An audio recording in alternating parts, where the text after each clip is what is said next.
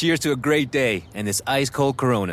You know what would make this day even better? My grandma's carne asada. Or your grandma here with us, making carne asada. She does love a cold Corona. Throw in some dancing. Oh, we can watch the game. I'll drink to that. So, a backyard concert with football, food, dancing, and Corona? And your grandma.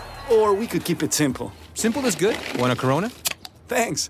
Salud to the perfect day. Corona, la vida más fina. Get your Corona at ordercorona.com. Relax responsibly. Corona Extra Beer, imported by Crown Import, Chicago, Illinois. Whether you're a morning person or a bedtime procrastinator, everyone deserves a mattress that works for their style. And you'll find the best mattress for you at Ashley. The new Tempur-Adapt collection at Ashley brings you one-of-a-kind body-conforming technology, making every sleep tailored to be your best. The collection also features cool to the touch covers and motion absorption to help minimize sleep disruptions from partners, pets, or kids. Shop the all new Tempur-Adapt collection at Ashley in store or online at ashley.com. Ashley, for the love of home. Civics 101 is supported in part by the Corporation for Public Broadcasting. Hi, this is Chuck Taft at University School of Milwaukee. I'm unable to get to the phone right now, so if you would please leave your name, number, brief message, and most importantly, your favorite person in American history, I will get back to you as soon as I can. Thank you. Who is this Chuck Taft? He's a high school history teacher, and I called him up because he plays this game with his class called Bill of Rights Survivor. How on earth do you play that? So, Bill of Rights Survivor is obviously based on the fantastic reality TV show Survivor, of which I'm a big fan. Uh, the idea is that we're going to use amendments 2 through 10, and then students are going to try to figure out which amendment should be the sole survivor of Bill of Rights Island. Does he give the kids torches? I do, actually. you know, the little LED type, type of candles. And then I have a Bill of Rights mug. I also hide immunity idols in the room. It's like two little slips of paper. The students are assigned amendments and they present speeches as to why theirs is the most important. Everybody votes, and the losing amendment is called up to the Bill of Rights mug. When I say, you know, that the, the tribe has spoken. The tribe has spoken. It's time for you to go, Seventh Amendment. This is so excellent. I imagine the students will walk away with this profound love and respect for the Bill of Rights. They do, but there's another teacher that I adore, Woody Holton from University of South Carolina. I want you to call me Woody if you don't mind, but my legal name is Abner. He's in the Bible and he killed his father. So who gives that name to their son? I play kind of an obnoxious game with my students where I ask them, okay, tell me specific things. Don't talk in generalities about liberty and freedom. Get specific. What specific clauses of the Constitution you like?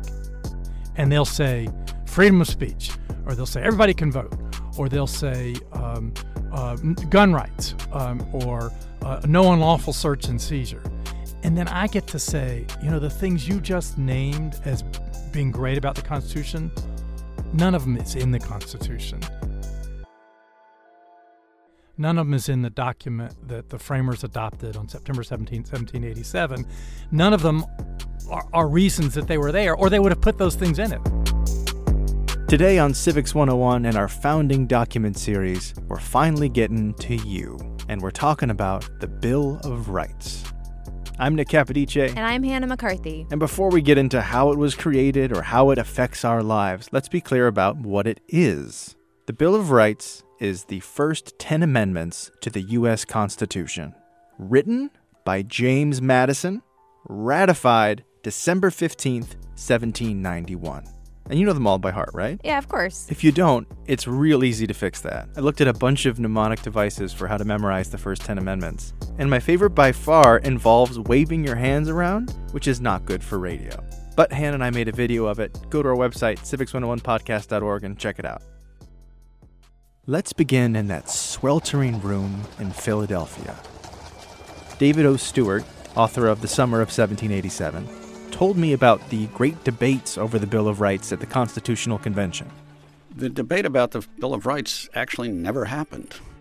It wasn't discussed through most of the summer. Uh, it was not something that they thought was terribly important.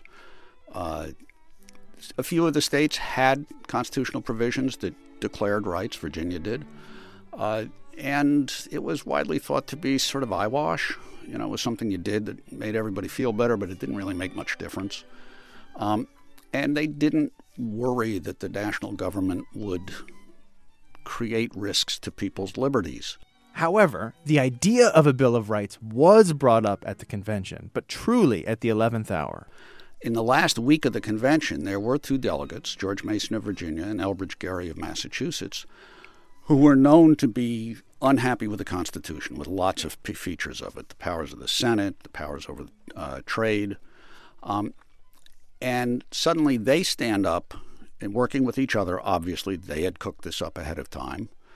Uh, they move for the inclusion of a Bill of Rights. One of them actually says, uh, We could put this together in an afternoon, which is a little uh, ambitious. Uh, and most of the other delegates saw this for what it was, which was, was a stall. They had been in this hot, sealed up chamber with boards over the windows for months, and they did not let this diversion of a Bill of Rights scuttle the whole thing. And this feeling that it wasn't really needed is echoed by James Madison and Alexander Hamilton. Hamilton's Federalist 84 says bills of rights, quote, are not only unnecessary in the proposed Constitution, but they would be even dangerous. You said Madison wrote the Bill of Rights, but he didn't want a Bill of Rights? Not in the slightest. He did not think it was essential to a new nation, and he even referred to the act of writing it as a, quote, nauseous project. The fundamental point that James Madison made is that the Constitution itself was really the structural guarantee of our rights. This is David Bobb. He's the president of the Bill of Rights Institute and the author of Humility An Unlikely Biography of America's Greatest Virtue. Alexander Hamilton wrote The Constitution itself is a Bill of Rights. In other words, all of those kind of things that can be considered not quite as um, exciting the, the, the separation of powers, federalism, these sort of guarantees, the structural part of the Constitution, that's the mainstay of our liberty. Of course, Madison was very aware that the people's rights needed to be protected, but that was mainly the job for the states. Remember, Hannah, all these states had their own constitutions, many of which had their own bills of rights. Right. So they're arguing that all of the states have them. So why does the federal government need one too? The other reason that Madison was not for the Bill of Rights was a kind of practical one. And that is if you write those rights down and separate them out and say, "Boy, this is this is really important. This is this is the statement, this is the place you go to find all of your rights here." What if one of them is not on that? What if what if a right that you do possess is not listed there? Does that mean that it's not a right? Those are some pretty strong arguments. They are, but in the end, they don't work. The Constitution had been sent to the states, where they had ratification conventions to decide if they're going to go along with it. Delaware ratifies first with a unanimous vote in their Congress on December 7th. Then Pennsylvania, New Jersey, and Georgia ratify right after. But then we have a nail biting lull during the year of 1788. These ratification conventions were big deals. And during that process, a repeated theme is why is there no Bill of Rights? That's Linda Monk, the Constitution lady and author of The Bill of Rights A User's Guide. The people were calling for one, and this terrified the pro ratification Federalists. Madison, in particular, saw that as a plot to derail the Constitution because people were saying, "Hey, you guys got to go back to Philadelphia in the summer of 1788 and write in some uh, some civil liberties, and maybe we'll ratify your Constitution." And um, the people who wanted the Constitution were afraid that would lead to more controversy, and the Constitution would never be ratified. And so they fought tooth and nail against the Bill of Rights, not because they were opposed to civil liberties, but because they were afraid that would gum up the works and prevent the original seven articles of the Constitution from being adopted. But starting in Massachusetts in February 1788, and then in several other states, including uh, my original home state of Virginia and uh, the state of New Hampshire, all said, okay, we're going to go ahead and ratify the Constitution, but only with the understanding that if you don't add that, that you'll add a Bill of Rights, and if you don't add a Bill of Rights, we can always call a second convention Wait, so they say, give us a Bill of Rights or we'll call another convention to write a whole new constitution? Yeah, and most of them did not want to do that. It was so hard to get the first one written. The first Congress came in, has a Federalist majority. The majority of them don't want a Bill of Rights. But James Madison convinced his fellow Federalists hey, you know what? We better give them a Bill of Rights before they give us one these states, some of them will say, okay, we're going to trust you to put in a Bill of Rights and we'll go ahead and ratify it now. Uh, a state like North Carolina said, no, we don't trust you. We're not going to ratify this until you've already added the Bill of Rights. And so when Madison's running for um, Congress in his state of Virginia, he takes a stand that if he is elected, he will move to um, propose a Bill of Rights in the new Congress, and that's what he does in 1789. Nauseous project or not, Madison is true to his campaign promise. Because more than anything, he just wants that Constitution to be ratified. And if the people are crying for a Bill of Rights, not only will he make one, but he'll ask every state what they think should be in it. And he sits down and he makes his first list. The, the list that he came up with was more than 200. 200? 200! 200 total, yep. Because there were a lot of states that had pulled together lists that were long, and they, they had some that were more detailed than others. And Madison, again, with that kind of mind that wanted to lend some order to these kind of things. There's no way that you can deal with 200, right? You couldn't hardly deal with 20. And then there's the question of where to put these rights. Madison initially wants them to not be a separate thing. He wants to write them into the Constitution. He wants to just change this document that these men sweated over for four months. Yeah, and Congress says, heck no, we have a Constitution already. But Roger Sherman of Connecticut had an idea. And in fact, it's an enemy of Madison's uh, who proposes that maybe we should put all the amendments at the end. During the process that they propose, they eventually re- are referred to as amendments, not a Bill of Rights. Madison says they're amendments like a Bill of Rights because at the end of the process, they all came together after they were ratified. It was 12 amendments submitted, 10 got ratified at that time uh, they became known uh, colloquially as the Bill of Rights. Wasn't that the official term for it? Well, there's some debate about that. Uh, Pauline Maier, uh, the late and very esteemed uh, scholar, raised some questions about that. Well, it wasn't actually called a Bill of Rights. I, I I take a little exception of that. Sometimes you don't have to give a name. It's give a uh, a document its formal name for it still to be that. I mean, it still operates as what we think of and call a Bill of Rights. So we start with 200, and when the smoke clears, we end up with 10. Nice round number. The first are great civil freedoms speech, religion, press, petition, and assembly. The second and third are about militia and conditions under war and the fourth through the seventh are about the rights of the criminally accused. So, a full half of the first 10 amendments are about the rights of the accused. That's right. And you think, why did the framers put that much emphasis on the rights of the criminally accused?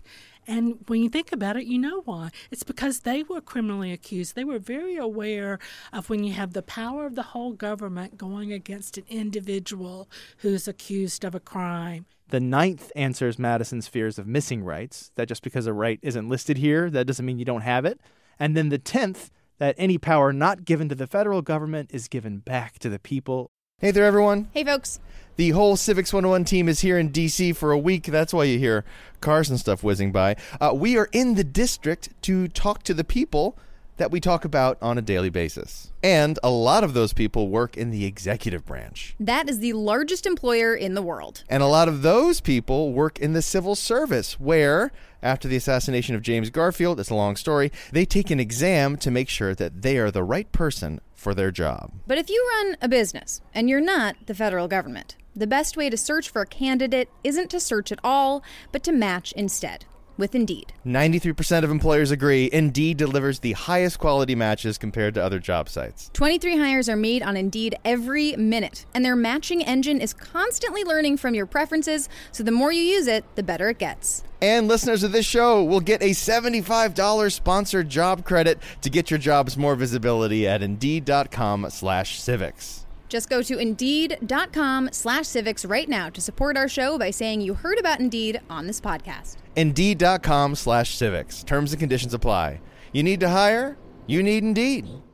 Cheers to a great day and this ice cold Corona. You know what would make this day even better? My grandma's carne asada. Throw in some music. We can watch the game. Or we could keep it simple. Corona, la vida más fina. Get your Corona at ordercorona.com. Relax responsibly. Corona Extra Beer, imported by Crown Port Chicago, Illinois.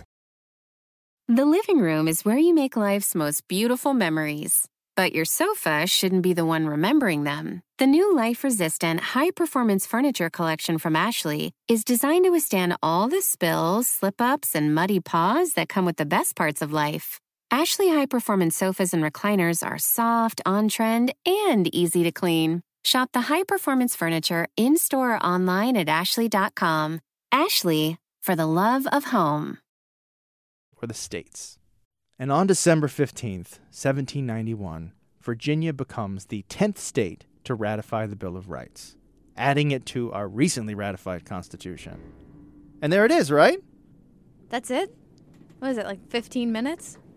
Well, I think it's time we bring up the tub. What tub? A tub to the whale. This is Woody Holton again, and he's quoting a whaling term used by an anti federalist to describe the Bill of Rights. Sometimes, you know, you're going after one of these big toothed sperm whales, and the whale turns on the ship, and it, and it can sink the ship, just like in Moby Dick. They had these big wash tubs, big wooden wash tubs, and they would throw one overboard, and in hopes that the whale would attack the, the tub instead.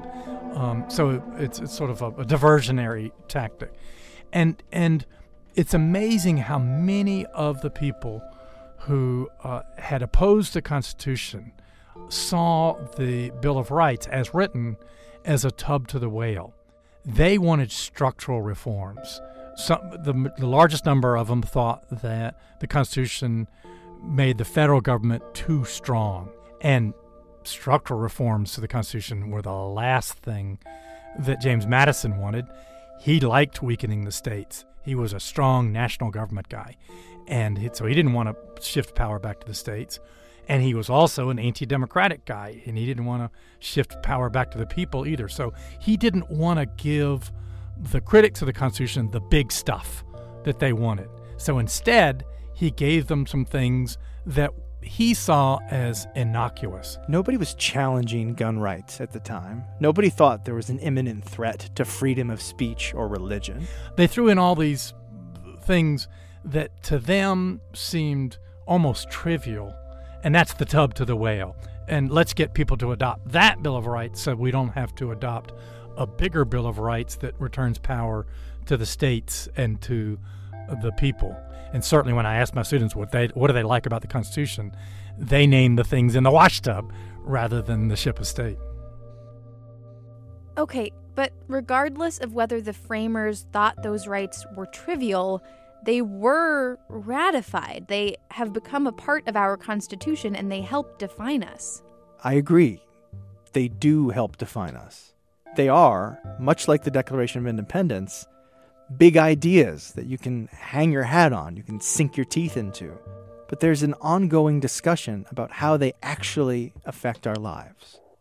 You know, fir- first of all, there's a, there's this debate, right? There's the Elkins and McKittrick view uh, in history that um, the Bill of Rights is a net gain uh, for citizens in the United States because they've created a bundle of federal rights where the, the federal government can't trample on you. This is Alvin Tillery.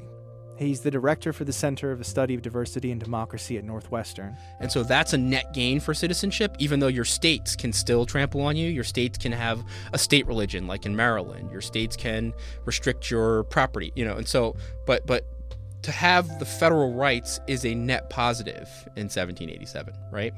Um, then there's the Charles Beard view, which is, you know, all these guys are grifters. You know, the urbanites, like, you know, are grifters and, and the planters are grifters. And what they've done is make sure that Shays' Rebellion never happens again. And so the Bill of Rights is a nice sort of thing to hang on your wall and make you feel like you're an American citizen, but it doesn't really affect your daily uh, life because you know your state can still do really horrible things to abridge your freedom. And this is like the crux of the whole thing, Hannah. The Bill of Rights initially did not apply to the states. And what this meant for you as an American was that while the federal Congress couldn't pass a law abridging your freedom of speech or freedom of religion, your state could. And the Supreme Court even upholds this in a case of 1833 called Barron v. Baltimore. It's not until 1925 that the Supreme Court rules that via the 14th Amendment, via the Equal Protection Clause, the Bill of Rights does apply to the states. But it's not all at once. It's called selective incorporation. Piecemeal, one at a time, these amendments are incorporated into state laws. With any of these rights, the way they were developed, say freedom of speech, uh, the Supreme Court didn't even get involved with freedom of speech cases really until the labor movement brought a lot of those cases to the courts. And that's when finally the, the court would hold that yes, these Bills of Rights actually apply to state laws too. Um, you look at the civil rights movement, same thing. When um, uh, when the Supreme Court rules that desegregation must come to an end. Did that happen in 1954? No. There was massive resistance from the states. It took movements of citizens, great movements of citizens, to finally have some of those protections applied.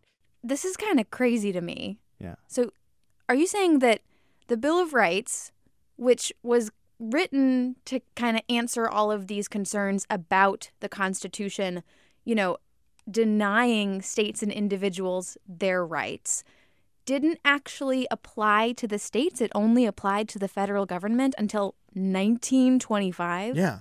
Do you know the no excessive fines or bail from the Eighth Amendment? Yeah. We are recording these words on February 20th, 2019, and that was incorporated this morning. So, was the Bill of Rights, as it was written in the 1700s, kind of meaningless? I was scared to even say that thought out loud. But it is a fact that the Bill of Rights just didn't have much judicial impact for 150 years. The historian Gordon Wood said that after ratification, most Americans promptly forgot about the first 10 amendments to the Constitution. In 20th century America, legal immigrants were deported for their politics, people in police custody gave forced confessions, racial segregation was legal. And so I asked Alvin about where he stood on this. Is the Bill of Rights a net gain, or is it a bunch of grifters throwing out a washtub? No, I think it is great. And I, I think it was, uh, you know, I, I, think I'm closer to Elkins and McKittrick. I, I think it was great when it when it when it happened, when it was when it was, when it was written uh, into the documents. I, think the ideals were always good and valuable, but it took the culture time to catch up and it took thousands and thousands of people putting their bodies and souls on the line to convince the power structure, which is very conservative always, that they should make good on these the, the, the text of these charter documents. Right? But the framers knew that they were being hypocritical when they were writing these documents. They, they absolutely knew it. Uh, and that's why the framers didn't allow Jefferson to say, you know, you forced us to have slavery, right? They knew that that wasn't true, right? Uh, but they made a Herrenvolk, a master race democracy for themselves, uh, and it took uh, an evolution in this country to undo it. And now it's going to take an evolution to preserve it because we do have powerful forces that would like to return us to a master race democracy. And that's that's unfortunate but true you know, my favorite quote, um, it's one I discovered in law school. It's the one I stand, still stand by. It's by the great Judge Learned Hand. He says, I think we place too, too many hopes in laws and courts and constitutions. These are false hopes. Believe me, these are false hopes. Liberty lies in the hearts of men and women, and when it dies there, no law, no court, no constitution can save it. So ultimately, the Bill of Rights came from us, came from we the people, and it depends on we the people for its protection. I feel like we've been here a lot of times, Hannah. Yeah. Pretty much every episode. These documents initially didn't apply to everyone, and they may have flaws. But through sacrifice and through the actions of citizens, they become something greater. It's like this idea of no man being above the law, or the words, we the people, or all men are created equal. The true power of these words is not given by the government, it has to be fought for by the people. We have to rise up to wield it.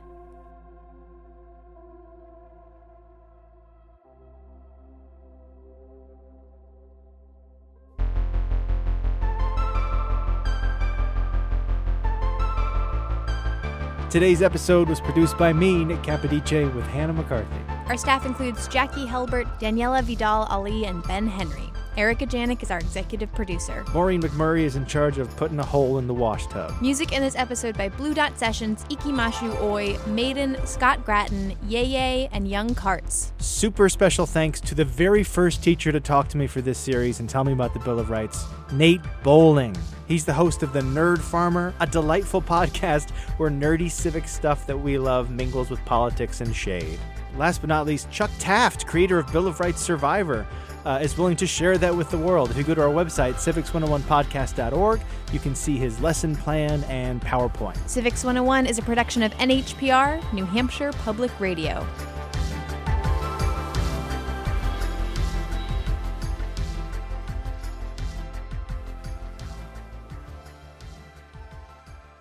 Pandora makes it easy for you to find your favorite music. Discover new artists and genres by selecting any song or album, and we'll make you a personalized station for free. Download on the Apple App Store or Google Play and enjoy the soundtrack to your life. Whether you're a morning person or a bedtime procrastinator, everyone deserves a mattress that works for their style. And you'll find the best mattress for you at Ashley. The new Tempur-Adapt collection at Ashley brings you one-of-a-kind body-conforming technology, making every sleep tailored to be your best. The collection also features cool-to-the-touch covers and motion absorption to help minimize sleep disruptions from partners, pets, or kids. Shop the all new Tempur-Adapt collection at Ashley in store or online at ashley.com. Ashley, for the love of home.